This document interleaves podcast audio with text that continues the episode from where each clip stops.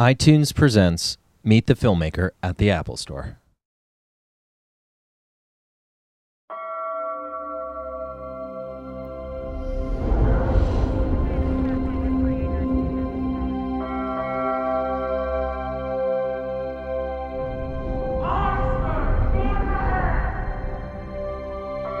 Titanic was called the ship of dreams. And it was. It really was. All right, open your eyes.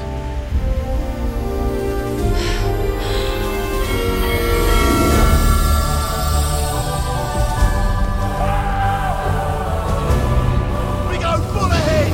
Put your backs into it! Got everything I need right here with me. I figure life's a gift, and I don't intend on wasting it. You never know what hand you're gonna get dealt next. You learn to take life as it comes at you. When this ship docks, I'm getting off with you.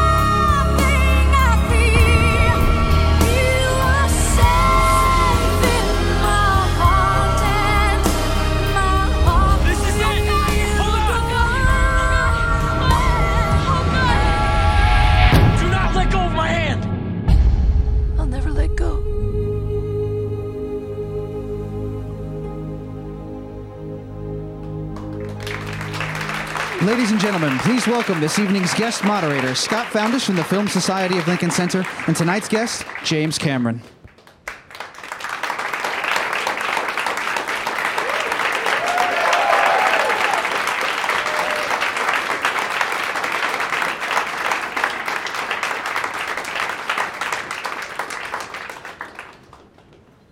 Well, it's it's a pleasure to share the stage uh, with somebody who I think is uh, both one of the great uh, technological innovators in movies, but also one of the great storytellers. And uh, I, I pay him 20 bucks. He always comes to my thing, and we settle up afterwards.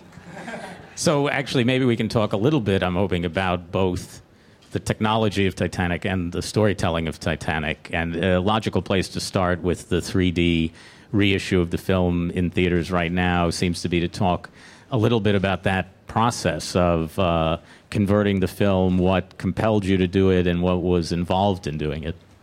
Well, let me start with what's involved. I think I think there's this sort of misconception, and you guys are probably too hip for this, but there's this misconception out there that there's some kind of killer app.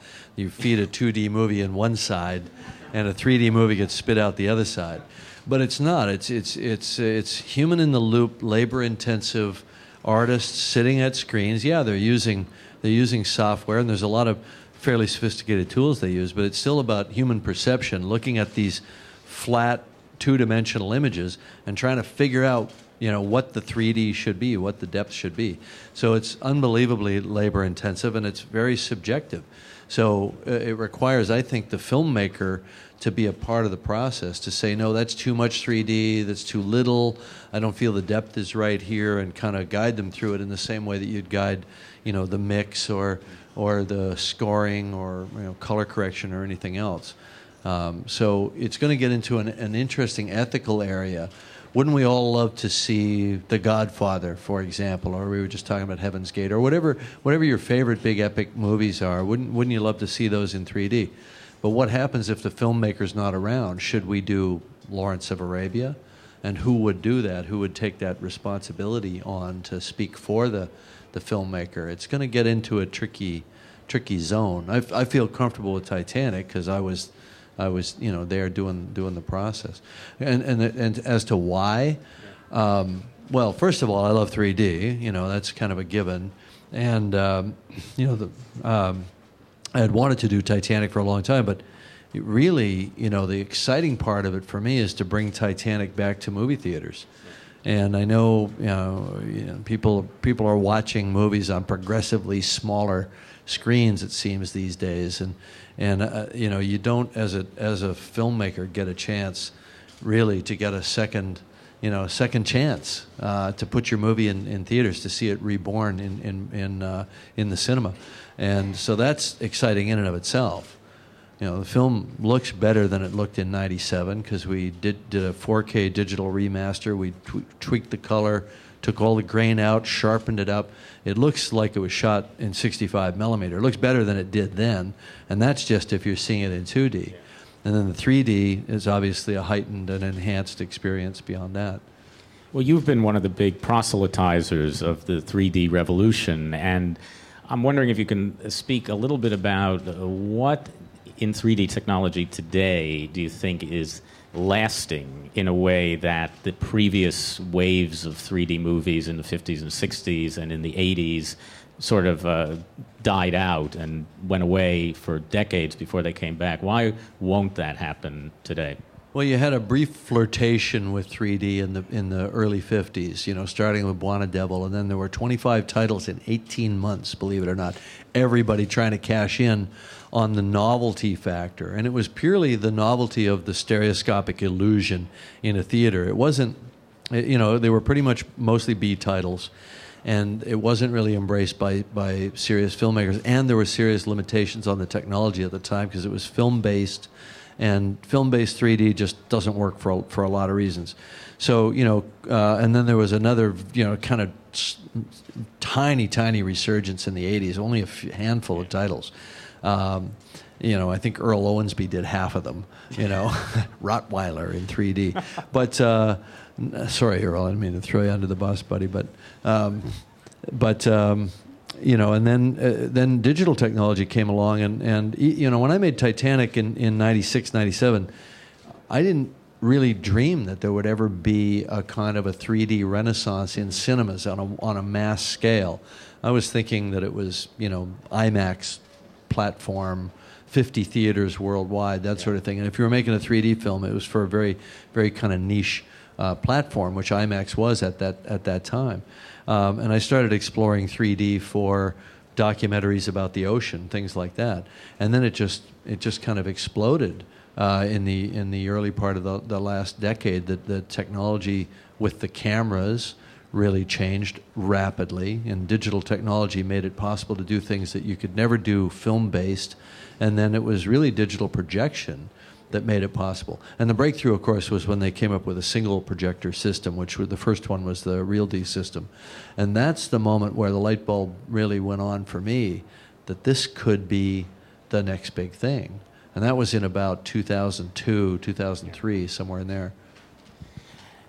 Shifting a little bit to talk about the story of the film, um, can you talk a little bit about uh, some of the research that you did into the history of the Titanic when you were starting to write the script and how you decided what your focus was going to be, who the characters were going to be. I mean, it seems like it's a sort of vast, almost infinite uh, number of approaches that you could take to telling the story of Titanic. And obviously, there were earlier films that took different approaches. How did you happen on your story?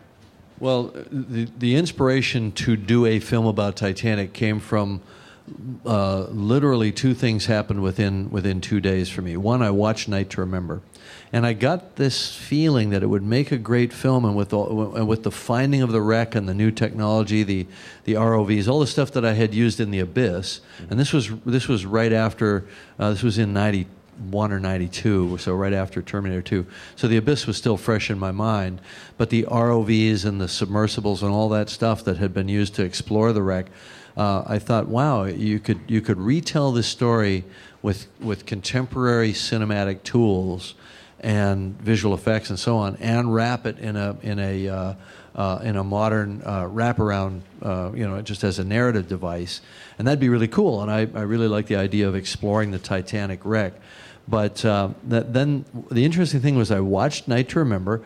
I remember thinking, "Wow, I should I should like remake Night to Remember." You know, that was my first thought. I walked down the hall, went into my kitchen, was sorting my mail. This was back in the in the old days when it was snail mail, and I pulled out an invitation to a screening of a film about Titanic. It was literally just a black card with rivets on it. I thought, this is too weird. So I went, and it was actually a screening of a film a friend of mine had made, Al, Al Giddings, an underwater photographer, about the expedition he had just gone out on to do a Titanic, uh, a, a Titanic um, IMAX film. It was called Titanica, made by, by Stephen Low. And, but the making of showed how they had used the Russian subs to dive to Titanic.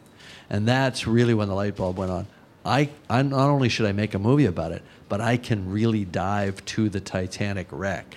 So I was in at that point. So I, I called my friend Al Giddings and I said, I've got to go to Russia. I've got to meet these guys. We've got to talk to them about the subs. I hadn't even thought what the story would be Yeah. yet, uh, other than the kind of wraparound convention. But the penny didn't really drop until I thought Romeo and Juliet. You know, when I, when I literally sat down to try to write a story, it's like, well, what's my, what's my way through this? You know, why, how am I going to care about all these people in 1912? I've got to have some kind of doorway or portal for entry emotionally for, for the audience. And that's a love story.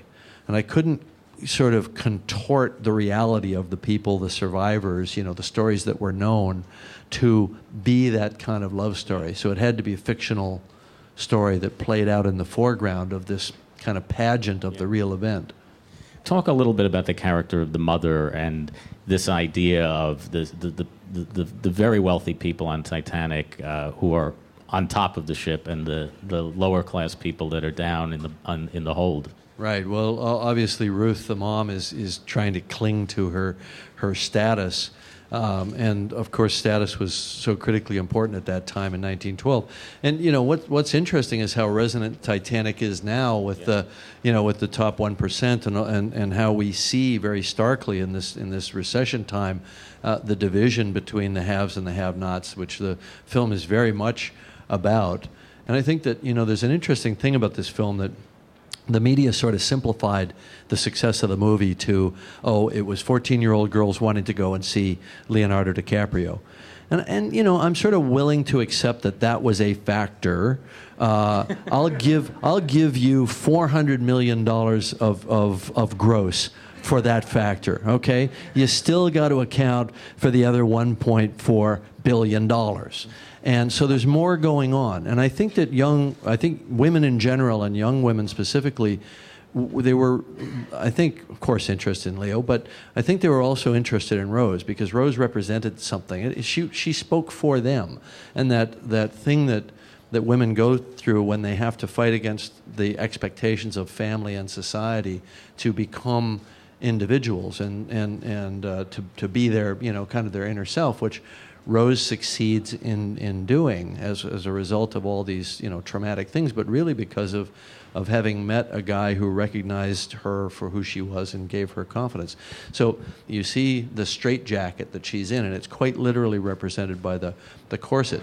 The funny thing is, I wrote it where Rose was doing up the mother's corset which sounds like duh, so obvious that it should be this way. It made sense to me the other way because the mother was of a very straight-laced generation, and and was but but when I flipped, I literally that morning got up, was having breakfast, and thought, you know, I think I should I think I should turn that around. I think the mother should be putting the corset on. On, uh, on Rose, and of course it makes the scene. It, it just because the, the physical action of the scene so perfectly underlies the dialogue. Well, of course, I have to ask you. This is not the only movie of yours that has a very strong uh, female character at its center, which is something kind of unusual in the action adventure and fantasy and science fiction genres that you've specialized in. I mean, we have Sigourney Weaver in Aliens, we have Linda Hamilton in the Terminator movies, Zoe Saldana in Avatar, and Jamie Lee Curtis in True Lies. Can you talk a little bit about this sort of through line, your attraction to these very strong willed and strong minded women? I, I just I just like women and like writing female characters. You know, I mean, I just think it's really. In, I mean, as a man, you know, you spend your whole life trying to figure out how how women work and how they think. You know, so writing it and trying to project myself into that into their worldview, I think is first of all it's a challenge. I like challenges. You know, um, and uh, you know I, I, think it's very it's very revelatory. It it it, uh, uh, it, it helps helps me understand you know what women are struggling against in the world and so on. I think these strong characters is like yeah linda hamilton picks up a shotgun and blows away the occasional you know t1000 but that's not why she's strong Right. You know, she's strong because she's internally strong, and that's it's funny watching Hollywood mess this up over and over, because because the women are either kind of secondary to the hero, the girlfriend, the wife, you know, the the the love object, you know, the sexy chick or or whatever, or they make them central, but they make them these kind of comic book Amazon characters that don't have the vulnerability and the complexity, and, and there's no sense of reality to them. You know, so women can't get behind them because they're not they're not real enough. Uh, and I think the trick it doesn't matter how wild a fantasy you're doing, like Terminator. Uh, you know, which, which is the, one of the most improbable stories ever, but you know, Sarah's character was very believable. She was very relatable, and I think that's the critical thing: is to to see that to show strength in a plausible way, where people have to find it, they have to summon it from from somewhere, um, and because uh, that's what we're all faced with in life. You know, we've we've we, we know we've got that inner strength somewhere. It's just sometimes hard to find. Now, you've, in the 15 years since Titanic, done a fair amount of additional research into Titanic. Uh, first, there was the documentary Ghosts of the Abyss, wonderful uh, 3D IMAX documentary, and then um, your National Geographic special that was just on. Well, it's been a really interesting journey, and, and the epiphany to it really only came uh, just a few weeks ago when we when we did uh, our, our you know kind of forensic roundtable that the documentary is uh, was based on. I guess it was actually a couple months ago at this point.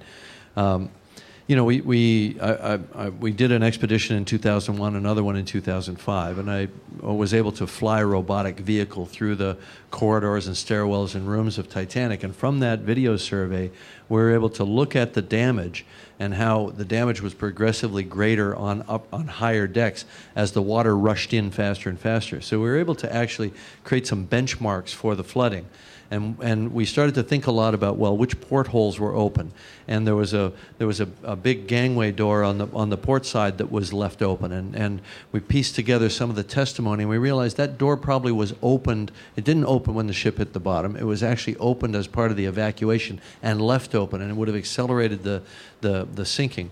And, and so we started to feed all that data into a computer model that was actually uh, created uh, at the, the U.S. Uh, uh, Navy Academy by a guy named Commander Stetler, and, and a, a, whole bunch of the midshipmen and some of his, his officers in training worked on this computer model.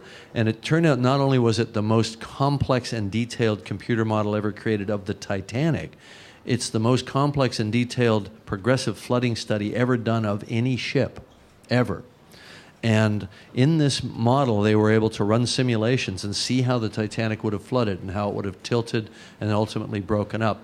And they found out something really interesting. No matter how they changed the initial conditions minutely, staying within the boundaries of what was known, the ship always tipped over the ship always capsized, or, or almost capsized, what they call lolling, where it tipped over about 45 degrees. Sometimes it went to port, sometimes it went to starboard, but it never sat upright. But we know historically the Titanic sank almost perfectly upright, and that's what allowed all the people to get off.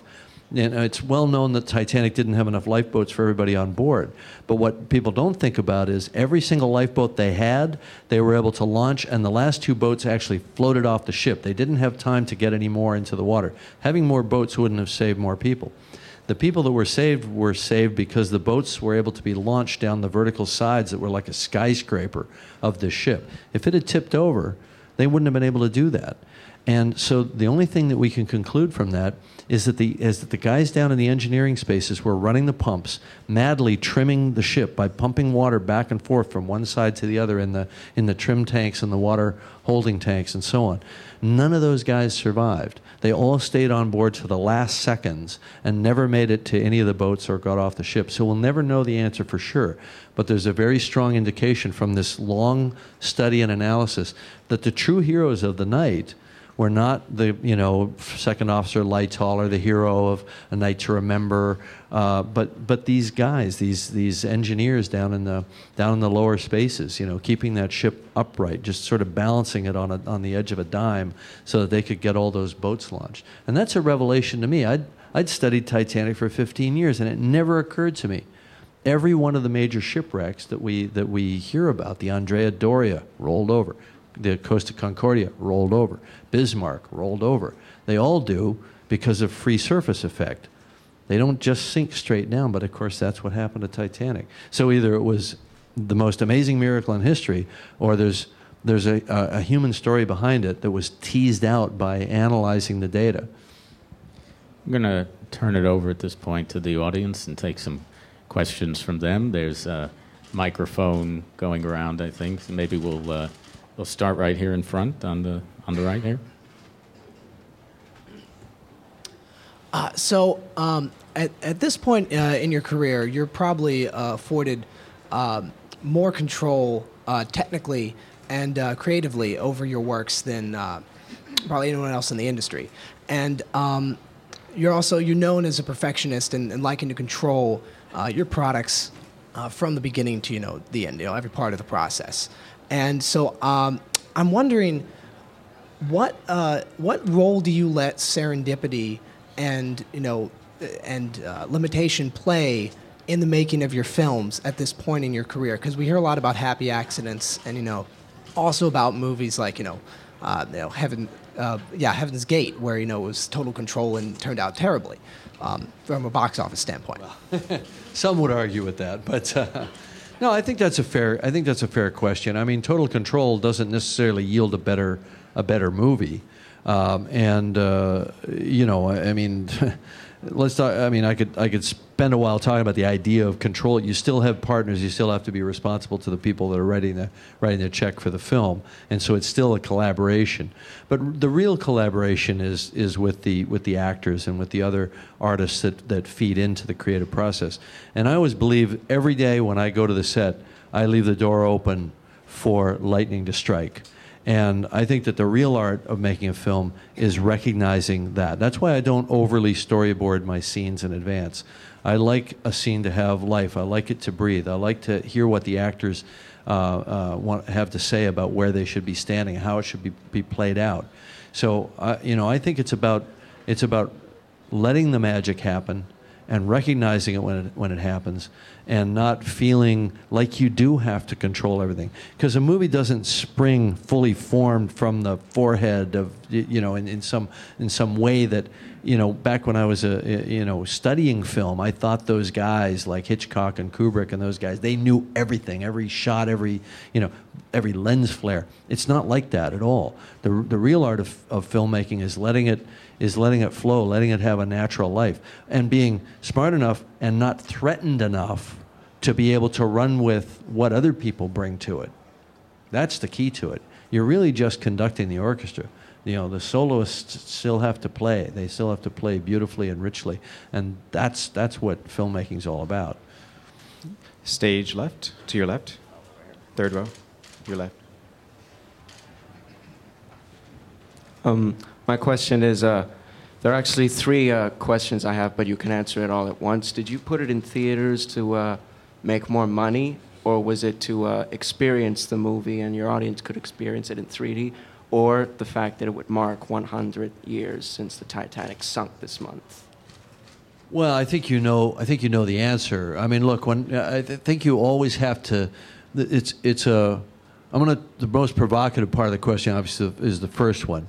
Um, I'm not thinking about the money. But I have to think about the money for the studio when I go to them and say, guys, it's going to cost you $18 million and maybe 40 to $50 million to promote. It's going to cost you $18 million to convert it. I have to make a business case that this is a good idea. I mean, they like me at Fox and at Paramount. You know, I've made a lot of money for those guys. They'd probably go along with it even if they thought they were going to break even. But I had to make a business case that this was a good idea. And at the time that I made that business case, there wasn't Lion King and there wasn't Star Wars ahead of it demonstrating that, that it was going to be commercially viable. It was, in fact, I started talking about this in, in 2004 when there weren't even that many 3D theaters and nobody even knew if 3D was going to was going to take off.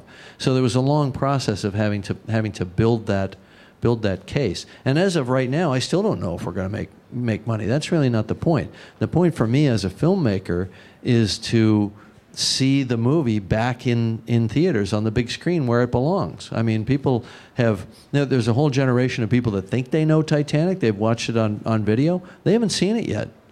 You haven't seen it until you've seen it in a theater. That's the way I look at it. That's the movie that I made.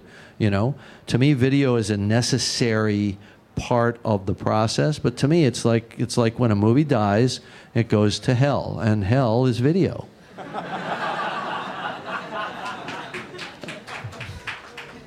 Second row center. Hello, Mr. Cameron. My name is Gary Watson. I traveled 100 miles one way here, and I've got to go 100 miles back.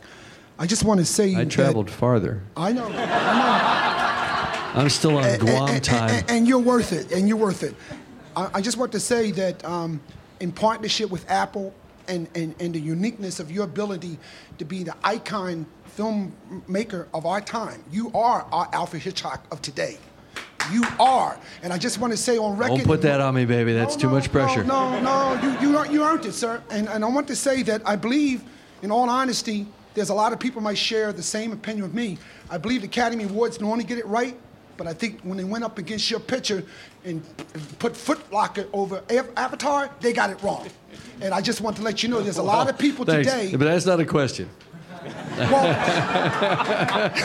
My it's an question- opinion. yeah, well, I just want to say But to what's you, your question? My question is, do you find it a, a, a greater challenge when you are directing actors of the caliber, or rather younger actors like Leonardo DiCaprio and Kate Winslet, or do you find it easier, in your experience, directing people of the caliber of Arnold Schwarzenegger or some of the more elite VIP actors that you've met over the years has worked for you in your productions?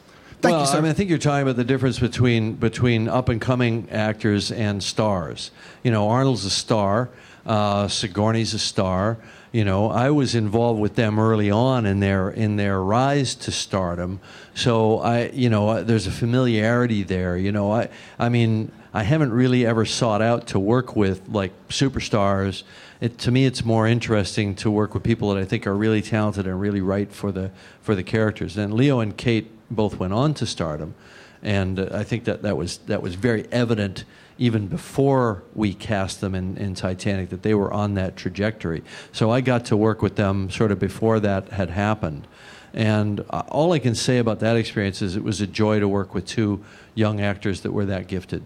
And the beauty of it for me as a director was that they each, you know, sometimes you work with two actors in a scene and one will peak out on, on take three and the other one's just getting warmed up on take eight. And it's really hard to, to cut a scene together afterwards. They both got progressively better on every take. And, you know, I mean, I don't like to do like a crazy number of takes, like 20 takes, but I'm perfectly comfortable doing eight or nine or 10 takes of a, of a shot. And I was always rewarded by going again with them because they were able to just constantly build on what they had done, you know, earlier in the in the shooting. And you know, that was it was a we were beautifully matched to each other, the three of us, because of that. We've got the last question, far left in the back. Last oh, question. Oh, way over there. Wow, James Cameron. Uh, quick question. You are a s- part of a small percentage that has gone to one of the deepest parts of the earth. What's the biggest thing you took from that experience or those, that, those experiences? I never thought of it as a percentage. What is three as a percentage of seven billion? It's low. Um, what? Very small. I mean, first of all, I think that, that when you go to such an extreme place, and I, I can only liken it to, you know, standing on the moon. It, it's as far from human experience as you could possibly be on this planet and still be on this planet. And, you know, it's such an extreme environment where the pressure is so intense that it could, you know, crush a titanium sphere, and yet life still adapts and, and survives there.